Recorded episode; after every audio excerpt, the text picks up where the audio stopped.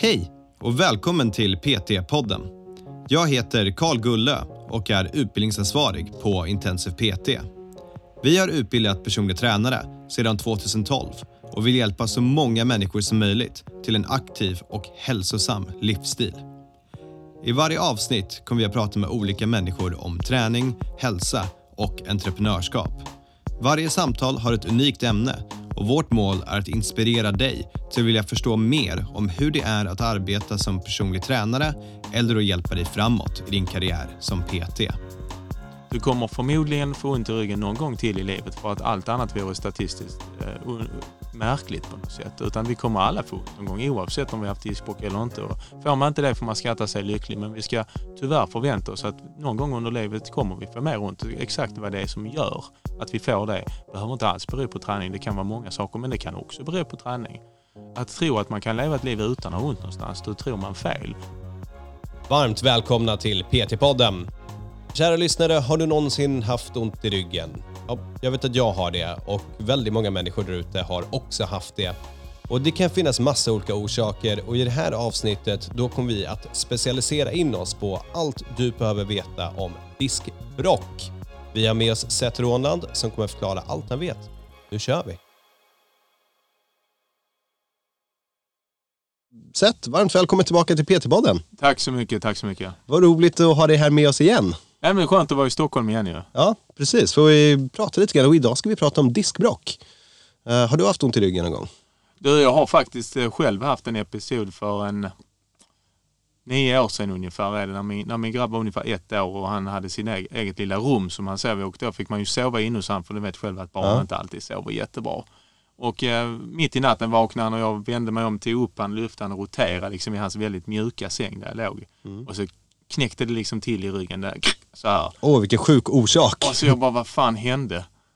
Och efter det hade jag fan med ont i ryggen ett helt jävla år. Ja, vad segt. Ja, det var ju supertråkigt. Jag kunde inte ens, du vet, ta ett par hantlar man ska köra hantelpress. Ja. Sätta dem på låren och luta sig bak. Det var typ omöjligt. Ja, vad sjukt. Och jag menar, man vet ju själv ganska mycket tycker jag. Man vet ju inte allt, men vet ganska mycket att det här kommer gå över. Men jag ska mm. säga det, sista månaderna så var jag orolig och tänkte, fan ska jag gå in och få en MR? Mm. Ska jag kolla upp det här? kanske är värre än att det bara går över. Det verkar mm. inte gå över för det tog ändå ett, över ett år. Ja, och ryggen, man blir rädd när det är ryggen. Liksom. Det, ja. det är inget kul. Det, det är begränsens rörlighet så mycket och liksom hur man rör sig.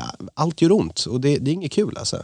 Nej, så med vetskapen om att man själv ändå kan en del och man blir ja. så orolig, liksom, då får man ju tänka hur känner vanliga människor ja. som får ont i ryggen? Liksom. Det är väl klart att man blir orolig. Ja, jag, jag har ju till och med slagit åt andra hållet. Jag, jag har ju alltid haft, eh, när jag har gjort marklyft förut så blir min rygg, det jag kallar för stekt, vilket är helt liksom efter jag gjort marklyft, jag kan inte röra mig typ två dagar.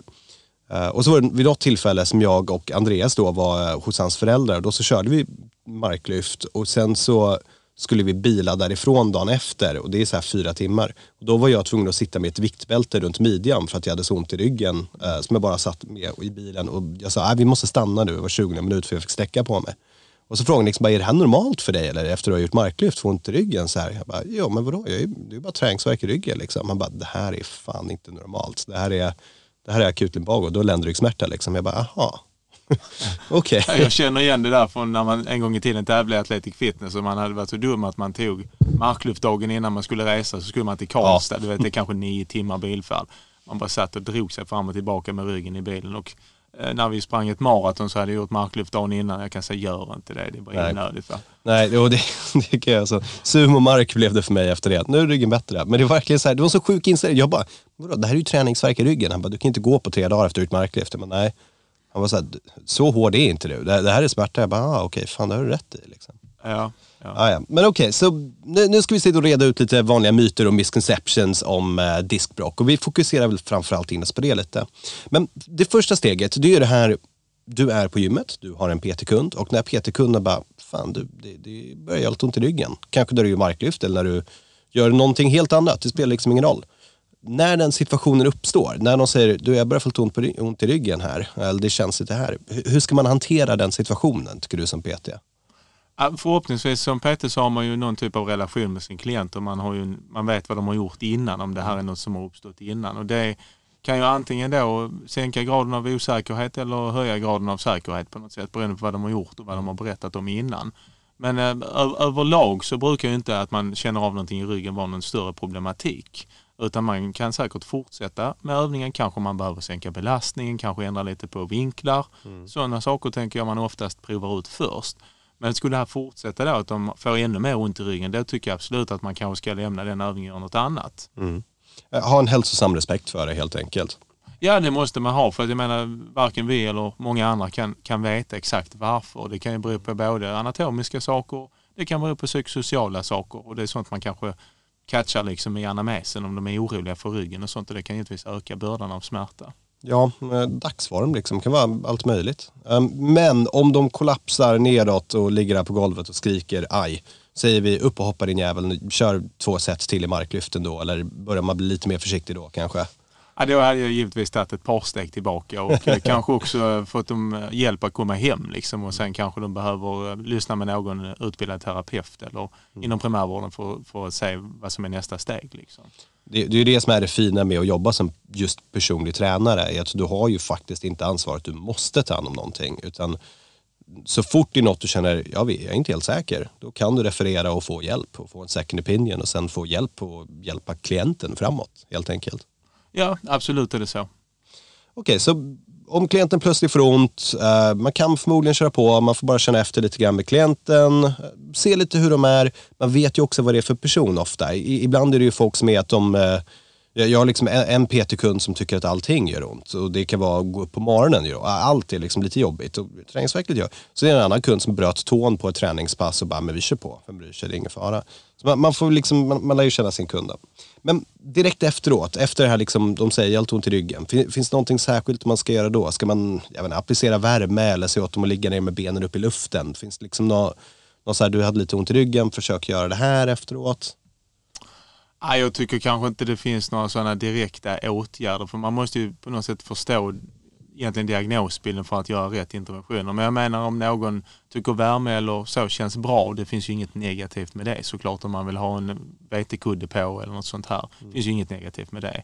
Men eh, i de flesta fallen så är det ju en övergående fas, att det kommer att vara bättre efter timmar, dagar, veckor. Mm. Och under den tiden, vad man gör under tiden där, eh, handlar det framförallt om att inte vara rädd att röra på sig. Mm. Så att eh, det sista man vill göra är givetvis att få någon att bara vila. Ja.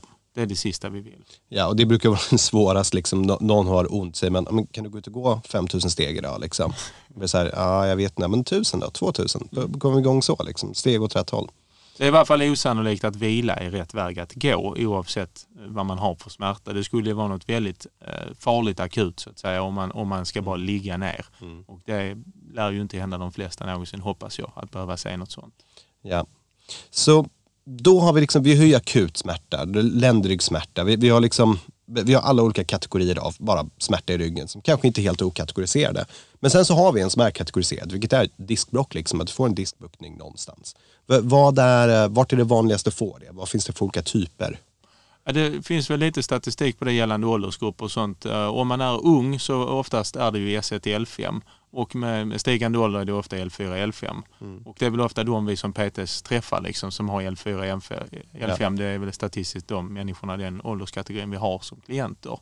Och ja, då klassificeras det på lite olika sätt. Jag tror inte kanske att vi behöver egentligen veta det men, mm. men det finns ju något man kallar protrusion. Där man egentligen, om man, jag brukar förklara det så här egentligen för att det ska vara enkelt att förstå. Om, om vi tänker oss att vi, att vi ser liksom disken och kotkroppen så kan man, om man leker med lera som jag gör med barnen, göra ett bildäck. Mm. Och då har man ju fälg och sen har man själva däcket, alltså det svarta. Och då kan man säga en protrusion är ju då när fälgen läcker ut utan att däcket har gått helt i sönder. Mm. Så man ser att det är en bit grå fälg som är ute i däcket. Mm. Sen har man då extrusion där man egentligen ser att däcket har gått helt i sönder och då ser man att det har kommit ut, den här gråa fälgen har kommit utan på däcket så att säga. Och då är det helt... Bra metafor. Ja, och sen har man då eh, sekvester där man egentligen kan säga att en del av den här fälgen som, som man kan ta upp och göra en liten, eh, ja, en liten rund sak av och lägga utanför. Då har man alltså en fri kropp som är utanför då, det man kallar eh, annulus fibrus. Mm. Alltså den är utanför själva däcket och då har man en lös kropp. Det är egentligen de tre kategoriseringarna man har idag. Sen finns det de som tittar även på vilken riktning det är, om det är så kallad flakt, om det är fram eller bak eller sidan på mm. själva disken. Och spelar det här ingen jättestor roll för oss som PT, som det är L4 eller L5 eller om det är liksom Att fälgen har åkt ur däcket? Mm. Jag vill nog påstå utifrån så som vi arbetar tycker inte jag det är superintressant faktiskt. För att då måste man på något sätt kunna säga att om vi har en sekvesterfri kropp, hur påverkas den av rörelser? Och det där är ju ganska komplexa biomekaniska tankegångar. Och det har också visat sig att det inte riktigt stämmer med det vi har trott att Exempelvis en vanlig metod med Kenzie, man ska ligga sig på magen och göra en extension i ländryggen och liksom ja. sträcka ut för att minska trycket på diskarna. Ja, och bird dogs och de här olika. Ja, och det har man ju sett att det funkar inte riktigt så biomekaniskt som vi trodde. Mm. Eh, men ändå får folk hjälp av det. Så, så det, allting verkar ju inte vara helt enkelt när det gäller mekaniska saker. Att man gör så här, då kommer man sätta mer tryck på disken eller mindre tryck på disken. Mm. Så, så enkelt verkar det inte vara utan man får ju testa sig fram egentligen såklart. Ja, och, och någonting man tror väl då är rörelse kommer ju förmodligen ändå vara ganska bra. Liksom. Det får man säga i de absolut flesta fallen är mm. rörelse av positiv anda. Liksom. Det är det man ska syssla med på, på ett eller annat sätt. Ju. Okay, men om vi vänder på det då, om vi tar röda flaggor, om, vi tar, om det här uppstår då ska du definitivt referera bort klienten, då ska vi inte göra kanske lika mycket rörelse, då är det liksom nu, nu ska du vara otroligt försiktig. Ha, har vi något sånt? Ja, men det finns det ju definitivt. Alltså, dels är det då en generell hälsobild. Om någon har liksom en ålder på över 50 år någonstans och de har gått ner i vikt mycket utan att de själv har gjort någonting åt det. Då kan man ju misstänka att det finns andra hälsorelaterade problem som kan göra att, att ryggen smärtar, exempelvis metastaser och så. Ju. Det är ju definitivt någonting som är en röd flagga.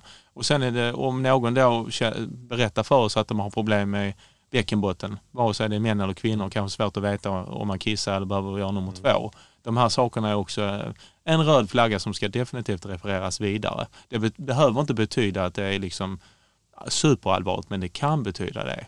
Mm. Det ska i alla fall kollas upp. Ja, det, det, det ska det. Så låt bara summera den så det blir väldigt tydligt för er, för de här röda flaggorna är ju viktiga. Eh, mycket viktnedgång, särskilt om du är äldre och det finns ingen större orsak till varför det skulle vara så. Nej, och kanske också man kan lägga till att man känner sig frusen och sånt också. Okej. Okay. Uh, eh, och sen om du kanske inte riktigt kan kontrollera när du gör nummer ett och nummer två. Mm. Då är det dags att gå och kolla upp detta i sådana fall. Och i synnerhet nu i samband med ryggsmärta. Ja, sen finns det ju ett antal andra diagnosbilder där man kanske inte säger att det är en röd flagga men om någon exempelvis får ont i ryggen när de går, behöver stanna, luta sig fram, sen kan de gå igen, då kan det ju vara ett tecken på spinal stenos. Mm. Så det kan ju vara bra för folk att veta om de faktiskt har en specifik diagnos. Det är givetvis meningsfullt att de får veta det, för det, det är ju inte något som vi arbetar med i första hand. Liksom. Ja. Men okej, okay, så då hoppar vi tillbaka till vår diskbråck då. Kunden har nu etablerat att det är ett diskbråck. Låt oss säga L5 till exempel. Um, hur ska vi tänka när vi ska komma igång och börja träna den här klienten? Har, har, vi liksom några olika stadier av rehabilitering? Finns det olika faser? Finns det något vi bör eller inte bör göra? Jag tror i första hand, det finns ju saker som inte är röda flaggor men som fortfarande behöver checkas upp av någon som kan det här. Alltså, okay. Dels får det inte finnas kanske neurologiska symptom. De kan exempelvis de kan gå på tå, de kan gå på hälar. Sen hela den här grejen med eh, radikulopati, alltså när det strålar ut mm. eh, någon form av nervsmärta kan man säga ut i baksida lår eller skinka, ibland hela vägen ner till tårna. De sakerna kanske också man ska släppa över till någon annan så de får reda ut vad det är vad. Det behöver inte betyda att det är superallvarligt men det är en ganska vanlig grej när man har diskbråck att man kan få de här andra symptombilderna också som inte är röda flaggor men fortfarande är bra om någon får reda ut det lite allvarligare liksom än vad vi gör. All right. Men, men att vad vi ska undvika och vad vi ska göra först av allt det finns det liksom en, en gedigen plan för hur man tar sig från ett diskbråck till att bli kvitt sitt diskbråck. Mm. Det är ju en väldigt bra fråga. Det beror på en mängd olika faktorer. Vissa kan man förmodligen styra över, fysisk aktivitet. Och många andra biokemiska faktorer kanske vi inte kan styra över så mycket. Men alltså, om man försöker tänka logiskt tycker jag absolut det beror lite på hur lång tid det var som de fick själva diskbråcket om de nu har fått det. Va? Mm. För har man fått ett akut diskbråck som, som verkligen gör ont då är det ofta en sekvens av att man gör någonting, man kanske hoppar box-up, box-jumps eller man gör ett marklyft och det bara smäller till i ryggen och man behöver lägga sig ner. Man kan inte liksom ta sig mm. därifrån på eget bevåg utan att göra sjukt ont. Då har vi, då har vi en sannolik orsak ju. Mm. Därefter så borde man vara tämligen försiktig med hur man tänker belasta personen. Ju. Mm. Det, jag tror det bästa att börja med är framförallt med övningar som involverar kroppsvikten och inte så stora rörelseutslag. Och då får personen i själv eh, bestämma sin preferens av rörelse, var de tycker det känns skönast att röra sig. Och det kanske pågår då en två, tre veckor. Därefter sen kan man ju börja med lite mer övningar med kroppsvikten som man står upp kanske med terisk knäböj och sådana här ganska vedertagna kroppsviktsövningar och se hur de känns. Mm. Och då har man lite mindre stabilitet. I första skedet kanske man är sittande, liggande och sånt här. Man gör mycket, kanske ut och gå. Men i den andra sekvensen kanske man gör lite mer fria rörelser med, med små rörelseutslag. Mm. Och i den sista fasen kanske efter en fyra till nio veckor, för det är lite olika, då kanske man börjar belasta folk och göra de övningar vi gjort innan med lite mindre belastning. Mm. Jag tycker det är en väldigt bra mall att försöka börja gå efter. Så lite kroppsvikt, sen lite mer och sen börjar man lägga på lite belastning allt eftersom. Och, ja, och man får liksom känna sig fram med klienten väldigt mycket och se vad som funkar och inte funkar, antar jag. Ja absolut och nu ska man inte ta sig själv som ett exempel för det som jag har gått igenom ont i ryggen har ingenting med, med generella populationen att göra. Men i, så som vi är, vi är ju träningsnördar på något sätt. Jag började ju träna dagen efter, men jag kunde inte göra så mycket rygg och magövningar och benövningar. Jag gjorde lite armar och sånt och sen gick det vidare så jag kunde ju träna hela kroppen efter ett par veckor. Mm. Men det kändes inte som vanligt, det kändes inte alltid skönt, men jag gjorde det ändå liksom, i, i vetskap om att det förmodligen inte är några som helst problem att röra på sig. Och lite smärta i den här läkningsprocessen är förmodligen helt normalt och inget mm. vi behöver vara oroliga över.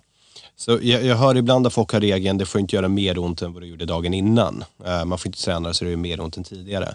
V vad tror du om det? Är det liksom, kan vi använda det som en riktlinje eller ska vi förvänta oss att det kommer bli, ja, kanske göra lite mer ont då och då och kanske kännas bättre då och då? Man skulle ju vilja ha det som en riktlinje för det känns bra. Liksom. Men samtidigt är det så många saker som modulerar smärtan mm. som inte bara är träning. Och det kan ju vara dålig sömn och det kan ju vara andra biokemiska faktorer som inte vi kan styra över. Därför är det ju ja, i alla sådana här fall jättesvårt att säga om smärtan är sämre imorgon så ska vi inte göra det fler gånger för det är så oerhört mycket som modulerar med det. Mm. Jag tänker som tränare får man ju vara så systematisk man kan.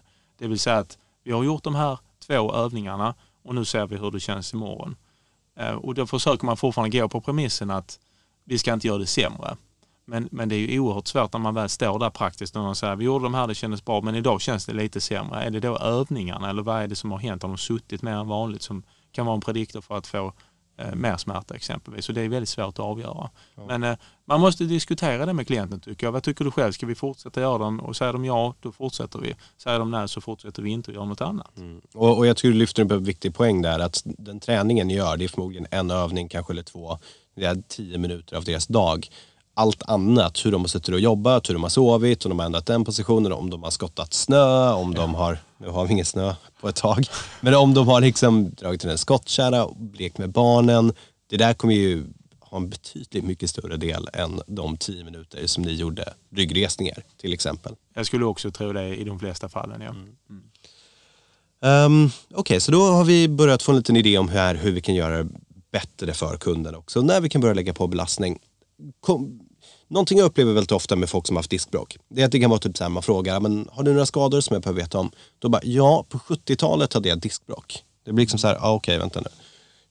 Är du alltid i diskbråck om det har varit så här? Eller kan du förvänta dig att komma tillbaka till där du var i din träning och ditt liv? Eller är du för evigt nu en person som alltid kommer vara rädd för ländryggsmärta? Ja precis, det där är egentligen svårare än vad man tror. Jag skulle givetvis vilja svara nej, bara för man hade ett diskbråck för 30 år sedan betyder inte att du har några problem idag. Men samtidigt så kan det ju vara så, att alla diskbråck läker ju definitivt inte ut och de kan ju symptom, livslånga symptom från och till ju. Så det, det är väldigt svårt att svara på men givetvis vill man ju inte att en människa ska vara en före detta diagnosbild. Men, men, även om alla inte läker ut så är det ju många som läker ut också. Du, ja. du, måste ju inte ha problem för att du har haft ett diskbråck. Nej, och jag menar att man har ett diskbråck överhuvudtaget är inte ja. associerat i första hand med att man har ont ju.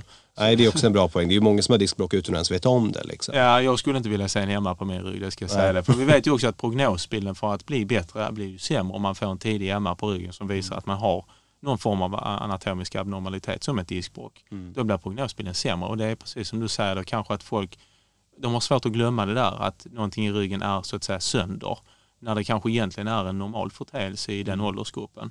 Så att eh, den är som sagt väldigt svår att svara på. Jag tror absolut det finns en hel del människor som har problem fram och tillbaka från diskbråck de har haft innan. Och i och med att det är en ganska stor genetisk faktor vad vi tror idag så kan det absolut vara att de har fler diskbråck som har kommit eller diskbuktningar av olika former under nästa, nästkommande år. Ju.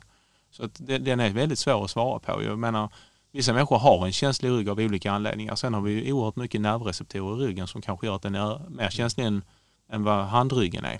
Mm. Eh, så att Den, den är svår att svara på. Jag hade absolut tagit det i beaktning och, och tänka på när man pratar med klienten att vi ska absolut göra det bästa vi kan. Men eh, har man haft mycket problem med ryggen så kan man tyvärr få det ibland igen och det är inte alltid träningen som är problemet utan ibland är det brist på träning. Det är att man sitter för mycket som också har kopplats till det och det kanske är andra sekvenser i livet som har med mer psykosocial belastning som påverkar smärtan också.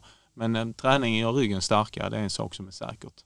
Ja, och det här är intressant för jag hade nog haft likartad approach men kanske lite annan infallsvinkel och försöka lyfta upp det lite mer positivt för klienten. Mm. Så att när de sker då kommer, ju, då kommer det finnas rädsla i den här processen. Som är, kommer jag kunna lyfta igen? Kommer jag kunna komma tillbaka till det jag var? Kommer jag kunna göra det här? Och jag hade nog förmodligen tryckt lite mer på de positiva sakerna. Att det här behöver inte bestämma vem du är, det här behöver inte vara det, det, det, är oftast när folk har haft ländryggsmärta att de blir rädda för att testa nya grejer, de blir rädda för nya övningar, de blir rädda för belastning och det i sin tur kan leda till att de får sämre resultat och sämre träning. Liksom. Så försöka bara få det där spöket ur huvudet att det är klart att vi ska ha respekt för det här och jobba mot det, vi behöver träna. Men låt inte det här diskblocket bestämma vem du är nu utan var smart men vi ska gå vidare från det här när det börjar bli bra. Ja, är det farligt att tänka så? Nej, du? men det tycker jag absolut inte det. Jag menar, man vill absolut eh, inbringa en viss del positivism och sen är jag väl en hyperrealist på det sättet att jag säger på något sätt att du kommer förmodligen få ont i ryggen någon gång till i livet för att allt annat vore statistiskt eh, märkligt på något sätt. Utan vi kommer alla få ont någon gång oavsett om vi har haft diskbråck eller inte. Och får man inte det får man skatta sig lycklig men vi ska tyvärr förvänta oss att någon gång under livet kommer vi få mer ont. Exakt vad det är som gör att vi får det behöver inte alls bero på träning. Det kan vara många saker men det kan också bero på träning. Mm. Att tro att man kan leva ett liv utan att ha ont någonstans, då tror man fel. Sen det svåra tycker jag är då givetvis folks erfarenheter spelar väldigt stor roll när man diskuterar sådana här ämnen, vad det betyder för dem. För har någon haft kronisk smärta i ryggen i 15 år och inte kunnat jobba eller någonting, det är klart att det är inte en liten grej att få lite ont i ryggen för dem, det är en jättestor grej, det är halva livet liksom. Mm. Medan för mig är det som att ha ont i ryggen ett år och jag har ont i ryggen från och till ibland. Men jag oroar mig inte över det för att det var så pass liten sekvens av mitt liv. Jag är ändå 40 år gammal. Så mm. Det är bara ett år jag har haft ont. Men det kan ju betyda något annat för någon annan såklart. Så det är också någon, någon typ av balansgång man får ha med klienten i och med att man måste resonera med dem på ett sätt som passar dem. Ja. Mm. Ja, hur, hur, om vi går vidare till liksom vanliga misconceptions då. Så här, olika, jag tycker vi har täckt ganska mycket här. Men om man går in på vanliga saker folk tror om diskbråck eller ryggsmärta. Om det fanns två eller tre sådana saker som du bara kunde reda ut för alla nu, liksom radera de här myterna. Vad, vad hade det varit? Jag tror den första grejen är väl att folk tror att eh, disken har trillat ur. Liksom att, alltså att, att, disken kan lämna sin plats när vi har fiber och, och ligament som liksom är så pass starka att det är helt omöjligt. Det är väl en vanlig tro när folk säger att disken sitter snett eller sånt här och den, det gör den inte. Den kan däremot ändras på några andra sätt men den kan absolut inte sitta snett. Mm. Så det är väl en, en vanlig sån. Uh, och en annan som du själv säger där tycker jag såklart är att bara för man har haft diskbråck betyder inte att man har gjort någonting fel. Mm. Att man har tränat för mycket eller sånt. Det kan givetvis ha en viss eh, ett visst samband med träningsbelastning, speciellt på elitnivå. Men för de flesta människor så har det väldigt lite med träning att göra. Kanske till och med att det är frånvaron av träning mm. som har gjort det. Men framförallt, det finns ju inte något som bekräftar att man kan röra sig fel och träna fel för att få ett diskbråck vad vi vet idag. Utan återigen, en väldigt stor faktor är genetiska faktorer som inte vi riktigt kan styra över. Och det innebär att vi kan vara superduktiga och göra allt vi ska med träning och med kost och med sömn och ändå få ett diskbråck. Så kan det faktiskt vara. Så det bör man vara medveten om att bara för man får det behöver man inte tänka vad har jag gjort för fel. Det måste inte alls vara något fel utan tyvärr är vissa fördisponerade att få diskbråck. Ibland symptomatiskt, oftast asymptomatiskt, att man inte känner av det. Mm. Så det är en vanlig sån här och sen när man väl har eh, ett diskbråck, vad det är man får göra och inte får göra. Det är ju ingen som riktigt kan konstatera liksom, att du får inte böja ryggen på en sida och sånt. Det är ingen som vet utan man måste få känna sig fram vad man tycker fungerar. Och hela den här diskussionen då om får det göra ont, får det inte göra ont. Jag menar jag exponerar mig själv för smärta då och då under min tid. Mm. Och jag tror många har gjort det och det har blivit bra ändå. Mm. Så att, um, det är många saker vi inte vet utan man måste våga prova sig fram lite grann också för att människor är olika och de här diskbråcken artar sig på lite olika sätt hos olika människor beroende på livsstilsfaktorer, genetiska faktorer och personlighetsfaktorer. Mm. Så om de som lyssnar på det här nu tänker, shit det här blir spännande. Jag vill lära mig mer om rygg och ryggsmärtor och ryggproblematik. Vart kan de gå då? Ja, då tycker jag givetvis att de ska gå evidensbaserad praktiks eh, ryggutbildning som är helt online. Och mm. Eh, där får man ju lära sig det som diskbråck och andra diagnosbilder Eh, men även då som tränare hur man kan hjälpa folk som, som kanske går där från rehab och vill ta sig som vi säger det, till fysträning eller crossfit-träning eller idrott. Eh, vad gör vi som tränare för att ta dem dit? Vilka övningar kan vi välja på? Och vilka typer av progressioner av övningar kan vi välja på? Så det är ju egentligen allt ifrån den biten, från rehab till fysträning.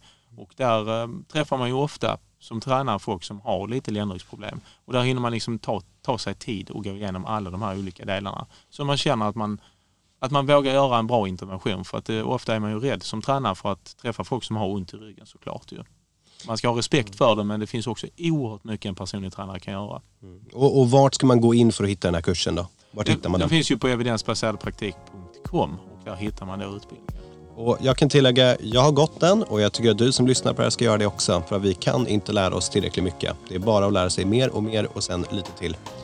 Tack så jättemycket för att du ville vara med här i podden. Tusen tack Carl. Vad roligt att vara med dig. Hoppas att ryggen mår bra.